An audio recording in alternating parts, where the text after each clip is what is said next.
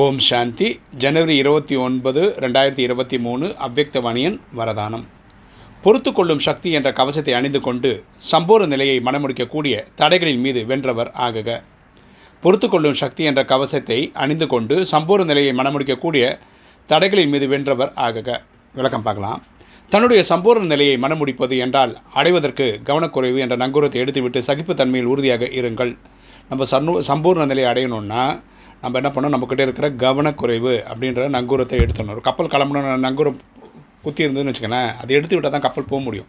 அதே மாதிரி நமக்கு மாற்றம் வரணும் முன்னேற்றம் வரணும்னா நம்மக்கிட்ட இருக்கிற கவனக்குறைவை எடுத்துடணும்.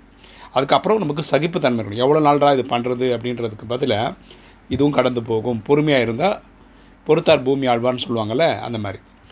சகித்து கொள்ளும் தன்மை தான் அனைத்து தடைகளையும் காப்பாற்றிக் கொள்வதற்கான கவசமாகும். இப்போ சகிச்சிருந்தால் தான் நம்ம வெற்றியை பார்க்க முடியும்.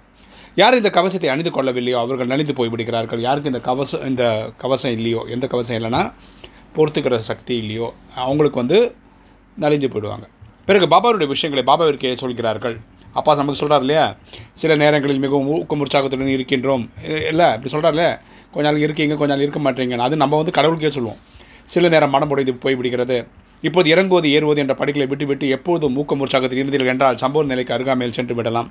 ஸோ இப்போவும் நலிந்து போகிறது ஊக்க உற்சாகம் வருது ஊக்கம் உற்சாகம் வருது நலிந்து போகிறது இதுக்குள்ளேயே நடந்துகிட்டு இருந்தானா எப்போ தான் நம்ம பர்ஃபெக்டாக வருது. ஸோ நம்ம எப்போவுமே ஸ்டெடியாக ஊக்க உற்சாகத்தோடு இருக்கணும். ஸ்லோகன் நினைவு மற்றும் சேவையின் சக்தி மூலம் பல ஆத்மாக்கள் மீது இரக்கம் காட்டுவது தான் கருணை மனமுடையவர் ஆவதாகும்.